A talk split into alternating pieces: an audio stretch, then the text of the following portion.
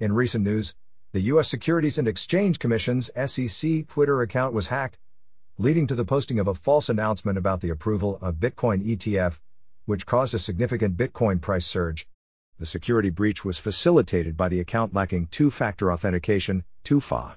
The hack has prompted an FBI investigation, and two U.S. senators have called on the SEC to provide a detailed report on the incident.